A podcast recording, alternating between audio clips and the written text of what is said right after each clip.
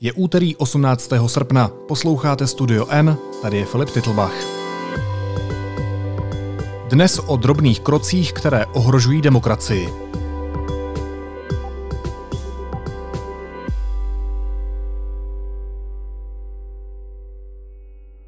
Hnusí se mi představa, že pracuji pod jednou střechou s někým, kdo je viděn s čelními představiteli krajní pravice a hnusí se mi představa, že je s tímto setkáním asociován český rozhlas. A mělo by se to hnusit každému, kdo pracuje pro rozhlas a chodí třeba dávat květinové věnce k pomníku padlým, kteří osvobozovali rozhlas během pražského povstání.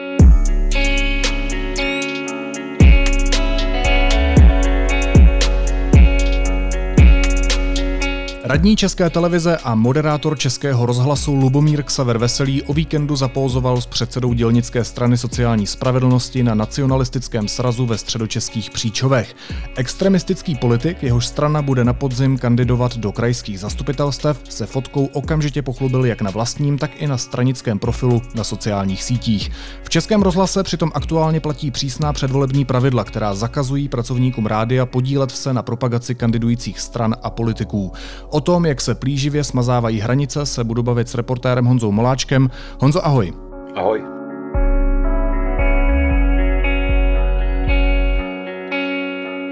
Proč je problém, že se moderátor rozhlasu vyfotil s Tomášem Vandasem? No, oni jsou to vlastně dva problémy, které bych od sebe oddělil. První, první z nich e, vlastně naráží na ta předvolební pravidla Českého rozhlasu a obecně e, na nějakou potřebu e, distance novináře od politika.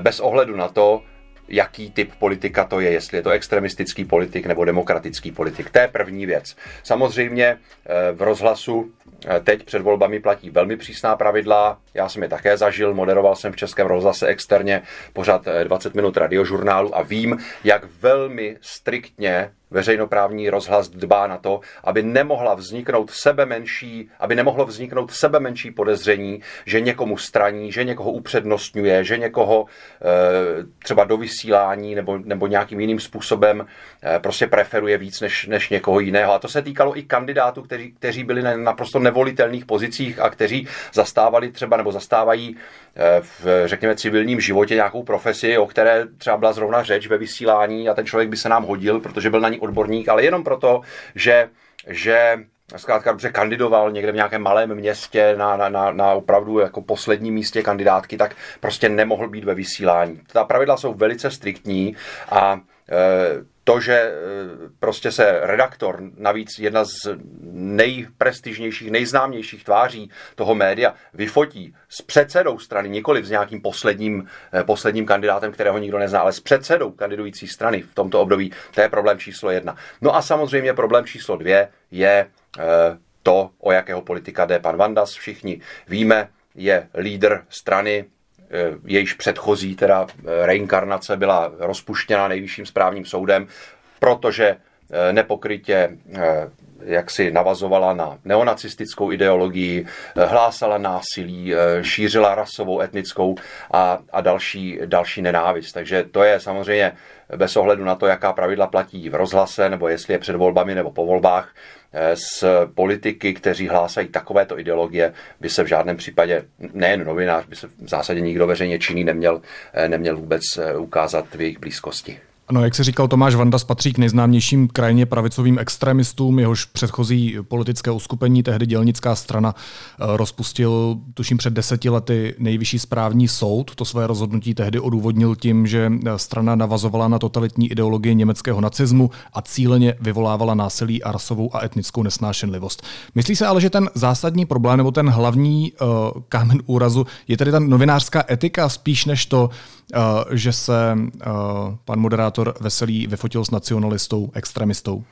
No tak ono je to obojí. Tam, tam samozřejmě u novináře k tomu přistupuje ještě eh, ta potřeba zachovávat si distanc od politika, od politika jakéhokoliv eh, zabarvení, jaké, jaké, jakékoliv prostě provenience. Eh, ale samozřejmě u pana Vandase k tomu přistupuje ještě ta potřeba takového toho, jak se e, v Německu se tomu říká hygienický koridor mezi tou demokratickou politikou, demokratickou veřejnou debatou a tím, co je za jejími hranicemi. To znamená extremismus, e, podněcování k e, nenávisti, šíření různých nenávistných ideologií a podobně.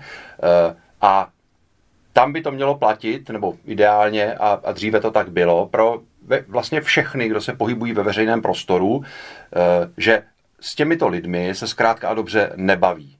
Oni jsou součástí prostě společnosti, nelze je nějak zakázat, pokud nepřekročí tedy hranice, které už zákon eh, stanovuje jako, jako skutkovou podstatu trestného činu, nebo několika trestných činů, ale pokud je nepřekročí, jasně, mají právo eh, prostě existovat, mají právo jako vystupovat veřejně, ale pro demokratické politiky, pro veřejně činné osoby, pro novináře a zkrátka každého, kdo je veřejně činný, by mělo platit jasně, že od těchto od těchto ideologií, od těchto myšlenek, od těchto lidí je prostě potřeba se absolutně oddělit nemít s nimi nic společného. Dnes to bohužel neplatí a je to jeden z hlavních problémů společnosti, nejen české, ale i jinde. Dobře, ale když se vrátíme k tomu konkrétnímu příkladu s Lubomírem Veselým, tak on argumentuje tím, že se fotí s každým, kdo ho o to požádá. Nemůže být tohle relevantní argument? No tak eh, to si musí každý rozhodnout sám. Já to za relevantní argument nepovažuji. Jo, já, já jako, jaký se vyfotím, když mě někdo o to požádá, nebo e, prostě vstoupím do diskuze s kýmkoliv, kdo, kdo o to má zájem, ale prostě ta hranice musí být jasně stanovená. Jo? A za tou hranicí, pokud je někdo, kdo skutečně vyzývá k násilí, kdo, kdo zastává ideologie typu neonacismu nebo, nebo něčeho podobného, tak prostě s takým člověkem, takovému člověku je prostě potřeba umět říct ne. Jo? Prostě vy jste za hranicí toho, co je při, přijatelné ve veřejném prostoru. S vámi se prostě já nevyfotím, jo? pokud mě vyfotíte nějak jako pokoutně někde prostě mobilem, no tak s tím samozřejmě nemůžu nic dělat, ale já, že bych s vámi pózoval, že bych se postavil vedle vás a, a jako zapózoval pro fotografa, protože mě o to požádáte, no tak to v žádném případě.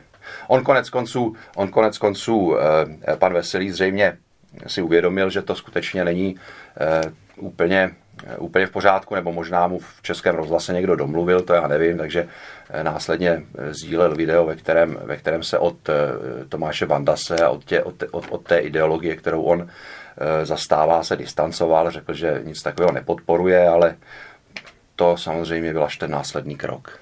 Honzo, my jsme oba pracovali v rozhlase, ty už si říkal, že si eh, externě moderoval 20 minut radiožurnálu, já jsem pracoval několik let přímo ve spravodajství, takže sám vím, jak přísná jsou předvolební pravidla a hlavně, eh, že se na ně opravdu dbá. Každopádně oba dva jsme díky tomu našemu angažmá v rozhlase v kontaktu s bývalými kolegy. Já jsem se bavil s mnoha redaktory a moderátory, kteří jsou z té situace eh, naštvaní, mají dojem, že jim angažmá pana Veselého kazí pověst, že nedodržuje základní novinářské principy a že pro něj platí určitá jiná pravidla než pro běžné zaměstnance a spolupracovníky Českého rozhlasu. Jeden z mála, který se rozhodl promluvit veřejně a dokonce uh, dal podnět na Radu Českého rozhlasu, je spolupracovník uh, Českého rozhlasu Dalibor Zíta. Tady jsou jeho slova pro Studio N. Proč jsem podal podnět na radu?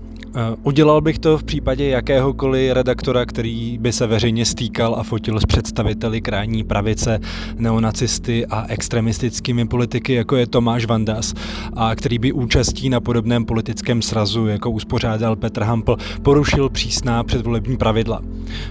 V rozhlase se předvolební pravidla berou velmi vážně, redaktoři jsou hlídáni, aby ve vysílání náhodou nemluvili s někým, kdo kandiduje, ať už na jakékoliv téma. Úzkostlivě se řeší, aby nevznikl dojem, že podporují jakýkoliv politický směr.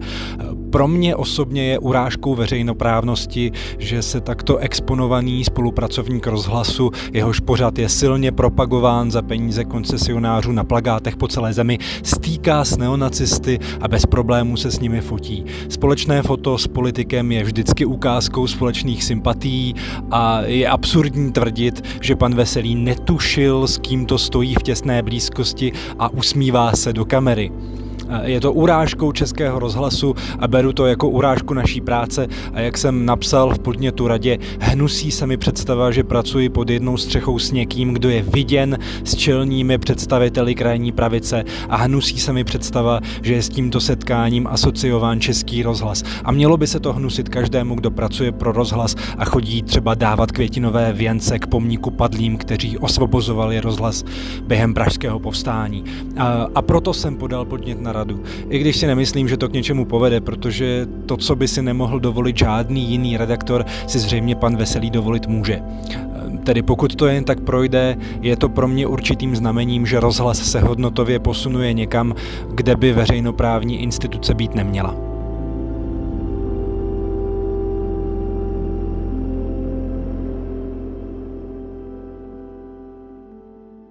Honzo, jak se k celé té věci postavilo vedení Českého rozhlasu? Protože já vím, že si oslovil uh, mluvčího Hošnu, pokud se nepletu.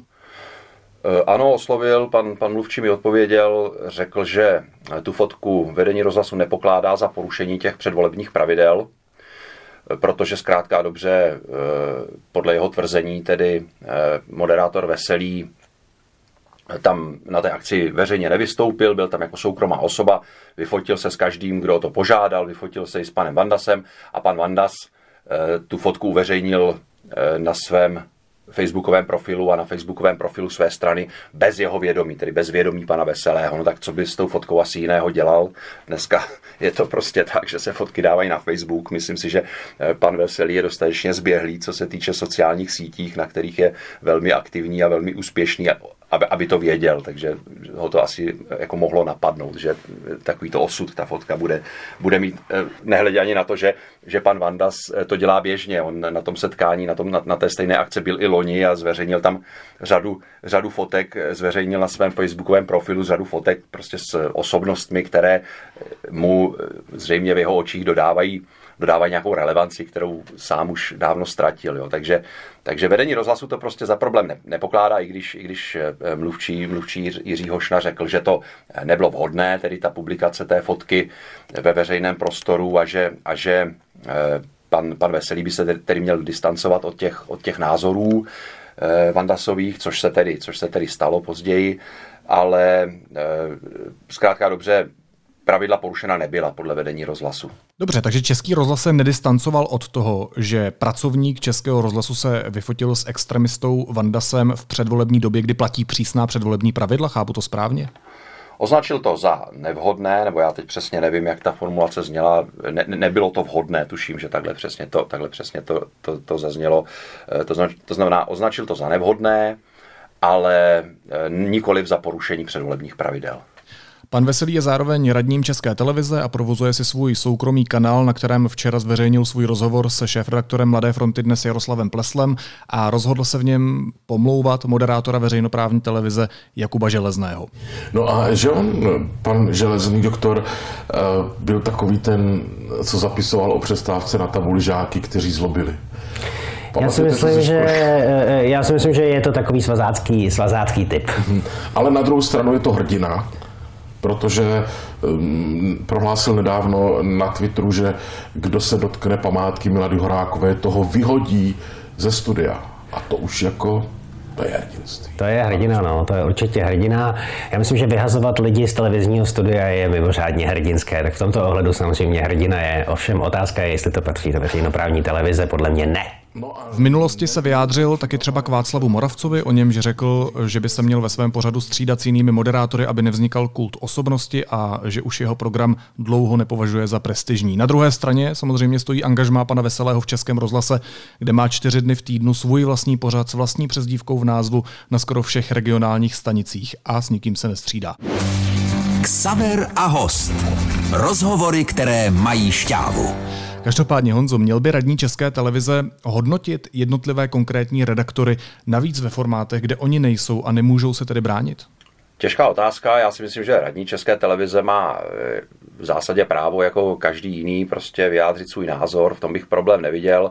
Druhá věc je, co je skutečně autentický názor pana radního Veselého a co je prostě jenom součástí té, toho jasného zadání nebo toho jasného, té jasné mise, kterou, kterou on a nejen on v Radě České televize má. A to je maximálně oslabit Českou televizi, maximálně podrít její nezávislost, maximálně ji připravit na nějakou možnou situaci, ve které by eh, ta vládnoucí moc současná mohla třeba vyměnit generálního ředitele nebo, nebo třeba změnit zákon o české televizi v tom smyslu, že by přestala být veřejnoprávní institucí, ale stala se státní institucí, to znamená institucí přímo ovládanou a financovanou ze státního rozpočtu a ovládanou přímo, eh, přímo vládou, eh, vládou České republiky. To znamená, to znamená to je, mě vůbec nepřekvapuje. Budeme se na to muset připravit, že prostě pan Veselý v Radě České televize bude přesně toto dělat.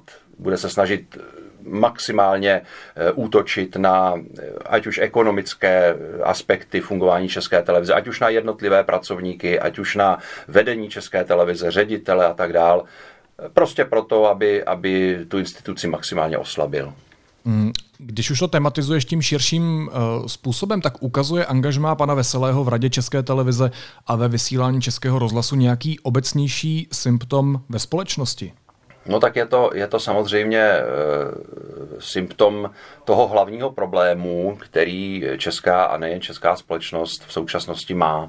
A to je, už jsme na to narazili před několika minutami, je to to stírání hranice mezi demokratickou debatou, demokratickou politikou a pronikáním vlastně eh, do, do veřejné debaty trendů, myšlenek, postojů, ideologií eh, a, a politických agent, které na této platformě nestojí. Tady v Česku sto, stojí proti sobě v tuhle chvíli jako velmi silná, eh, velmi silná skupina prostě politiků, politických stran, lidí, aktivistů, různých spolků, organizací a tak dál, která jejíž, jejímž cílem je prostě zlikvidovat v České republice tu klasickou liberální demokracii západního typu a připodobnit Českou republiku k, nebo, nebo politický režim panující v České republice k něčemu na způsob třeba Orbánovského Maďarska. V tom lepším případě, v horším případě třeba Putinovského Ruska.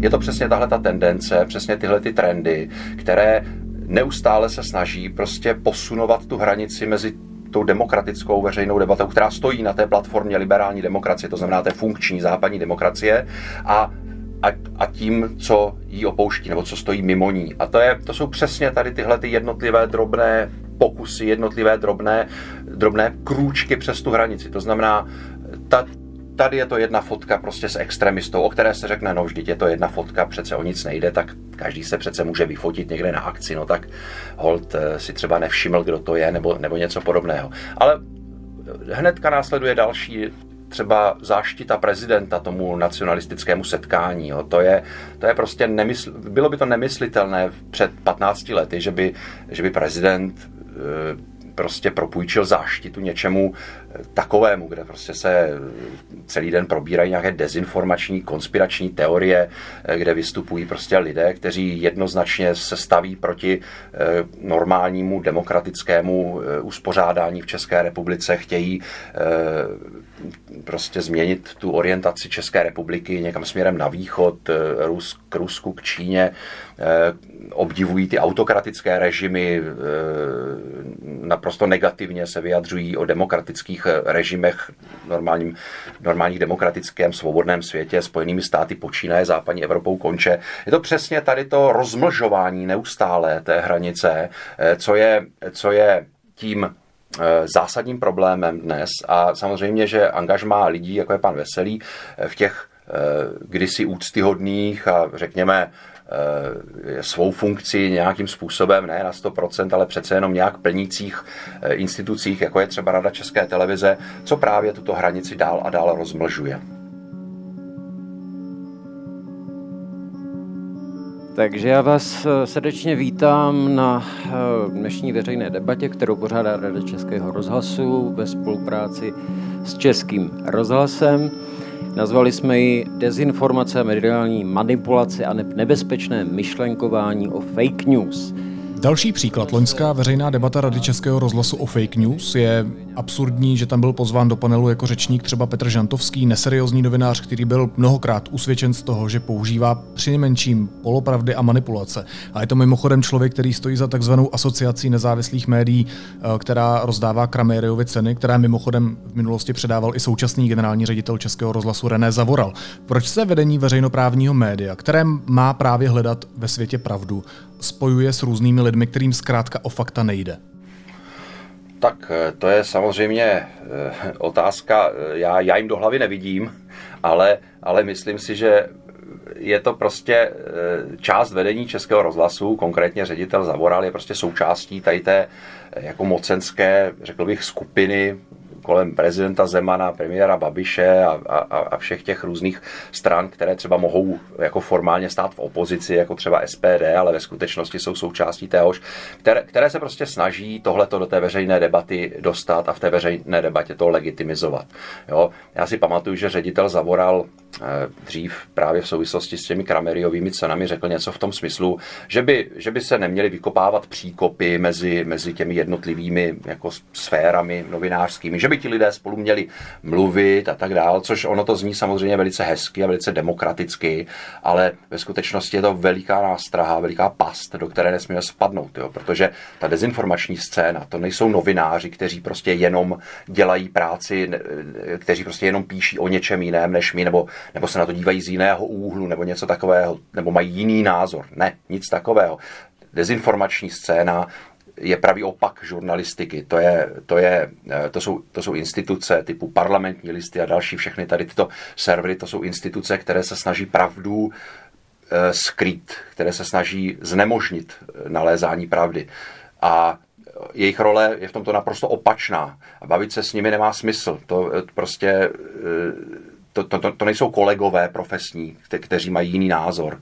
Jo, to je velmi, Eh, jako ošidné to takhle stavět, i když to z pohledu jako lajka může znít velmi, velmi lákavě, prostě ano, tak parlamentní listy, tak tam někdo sedí a píše něco do počítače, tak je to asi novinář, jenomže on to ve skutečnosti není. Jo, takže, takže eh, je to přesně tady, ta, přesně tady to neustále rozmlžování té hranice, které oddělují, eh, předtím jsem mluvil o té demokratické politice, o těch demokratických, o té demokratické platformě a o tom, co stojí mimo ní a v té novinařině je to stejné. Tady prostě jsou média, která Eh, dbají na nějakou profesní etiku, dělají novinařinu a mohou, mohou se na svět dívat z různých, z různých úhlů pohledu. Jo. Respekt, eh, respekt je eh, třeba týdeník, který má nějaký jako názor, Echo 24 má určitě velmi odlišný názor, ale obě dvě, obě, obě dvě jsou to platformy Eh, novinářské, obě, oba, dva, oba dva ty týmy se snaží dělat poctivou novinářskou práci, já čtu oba dva, takže, takže eh, mě, to, mě to prostě eh, vůbec nevadí, že se někdo na svět dívá jiným pohledem, to je v pořádku,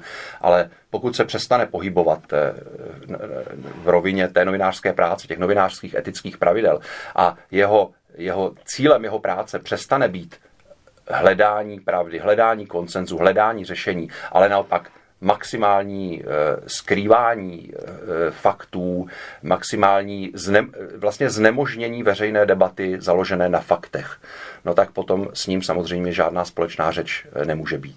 Ono se to samozřejmě neděje pouze v českém rozhlase, ale na mnoha platformách ve společenských strukturách. Ale jsou tyhle kroky v českém rozhlase, které jsme popsali a které podle tebe dávají legitimitu myšlenkám, které zkrátka podrývají tu eh, demokratickou nastolenou debatu, ty drobné plíživé postupy, o kterých jsi mluvil. Jsou kritické z toho důvodu, že jde o veřejnoprávní médium?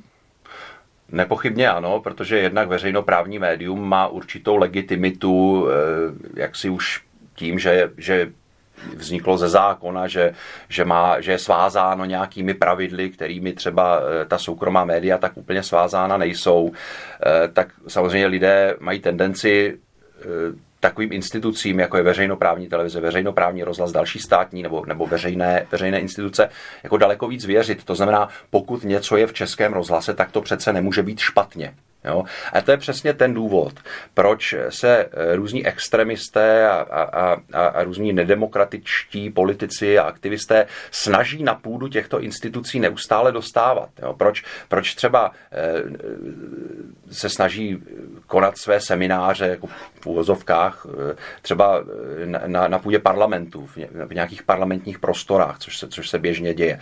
No oni by si je samozřejmě mohli udělat někde v salonku, v nějaké restauraci, asi by to, asi by to nebyl problém, asi by to bylo i pro ně jednodušší, mohli by si tam pozvat, koho by chtěli, nemuseli by procházet nějakými bezpečnostními prohlídkami a tak dále. Ale proč oni to chtějí dělat právě, právě v parlamentu? Protože pak se mohou pochlubit eh, na, na webu nebo na Facebooku, že, že tento seminář se konal na půdě poslanecké sněmovny a to samozřejmě na spoustu lidí jako působí, že to je tedy něco asi správného, že když tedy se to koná v parlamentu, no tak to přece nemůže být nic, nic extremistického nebo, nebo, nebo nic, nic zavržení hodného. A proto oni se snaží pronikat právě do institucí, jako je Český rozhlas, eh, jako jsou různé vysoké školy a podobně. Jo, je, to, je to pořád o tom rozmlžování nebo, nebo rozostřování té jasné hranice, která dřív oddělovala tyto dva světy. Honzo, ještě možná poslední věc. My neustále v poslední době vidíme, že podle výzkumu padá důvěra v demokracii, hovoří se o erozi demokracie. Jaký mají tyhle příklady, o kterých mluvíme, konkrétní dopad na svobodu, na demokracii, na ten liberální vybojovaný svět?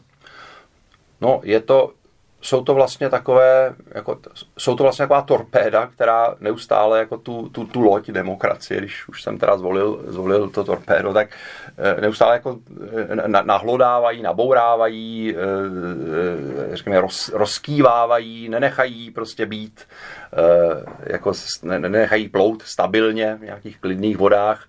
A doufají, že se jí podaří úplně obrátit nebo potopit. No. Tak eh, to samozřejmě doufáme, že se nepodaří, ale, ale vidíme, že třeba v zemích, jako je Maďarsko, se to už vlastně de facto podařilo. V Maďarsku už o skutečné demokracii eh, být řeč nemůže, což ostatně vyplývá i z analýz všech možných organizací světových, které se právě hodnocením kvality demokracie zabývají. No dobře, ale jaké má demokracie efektivní páky na to bránit se těmto útokům, bránit se těmto torpédům? No, efektivní páky nemá, eh, demokracii musíme chtít my všichni, nebo většina.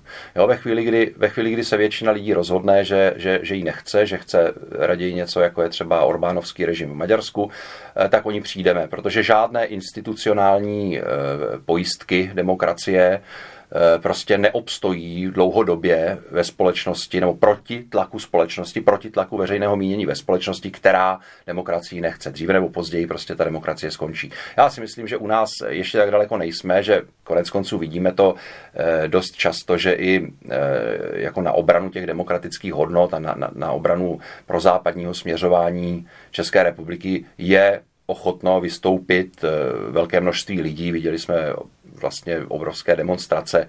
Eh, na letné byla řada menších demonstrací, ale pořád ještě, eh, pořád ještě velmi, velmi eh, jako slušně početně teda navštívených při různých příležitostech. Takže, takže ten, ten zápas prostě není ztracený, ale samozřejmě ta druhá strana dělá všechno možné pro to, aby, aby to, to vítězství při, překlopila na svou stranu. Upozorňuje reportér deníku N. Honza Moláček. Honzo, díky moc. Díky, naschle.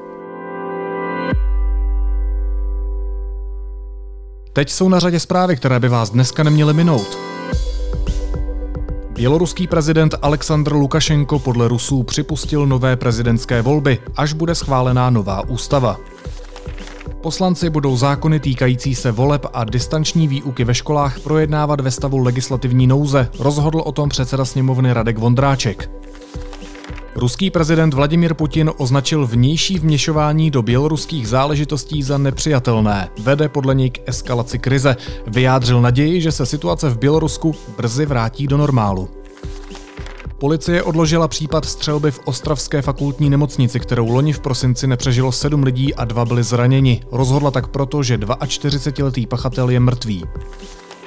Ministr zdravotnictví Adam Vojtěch i hlavní hygienička Jarmila Rážová se shodli, že pokud se u jednoho žáka objeví nákaza, neznamená to uzavření celé školy. Zavření školy a distanční výuka hrozí pouze v regionech s nejvyšším rizikem nákazy. a do 30 dní by měl hrad zveřejnit odměny, platy a další benefity, které pobírali kancléř Vratislav Minář, mluvčí Jiří Ovčáček a další ředitelé odborů nebo sekcí. Rozhodl tak v pondělí Městský soud v Praze.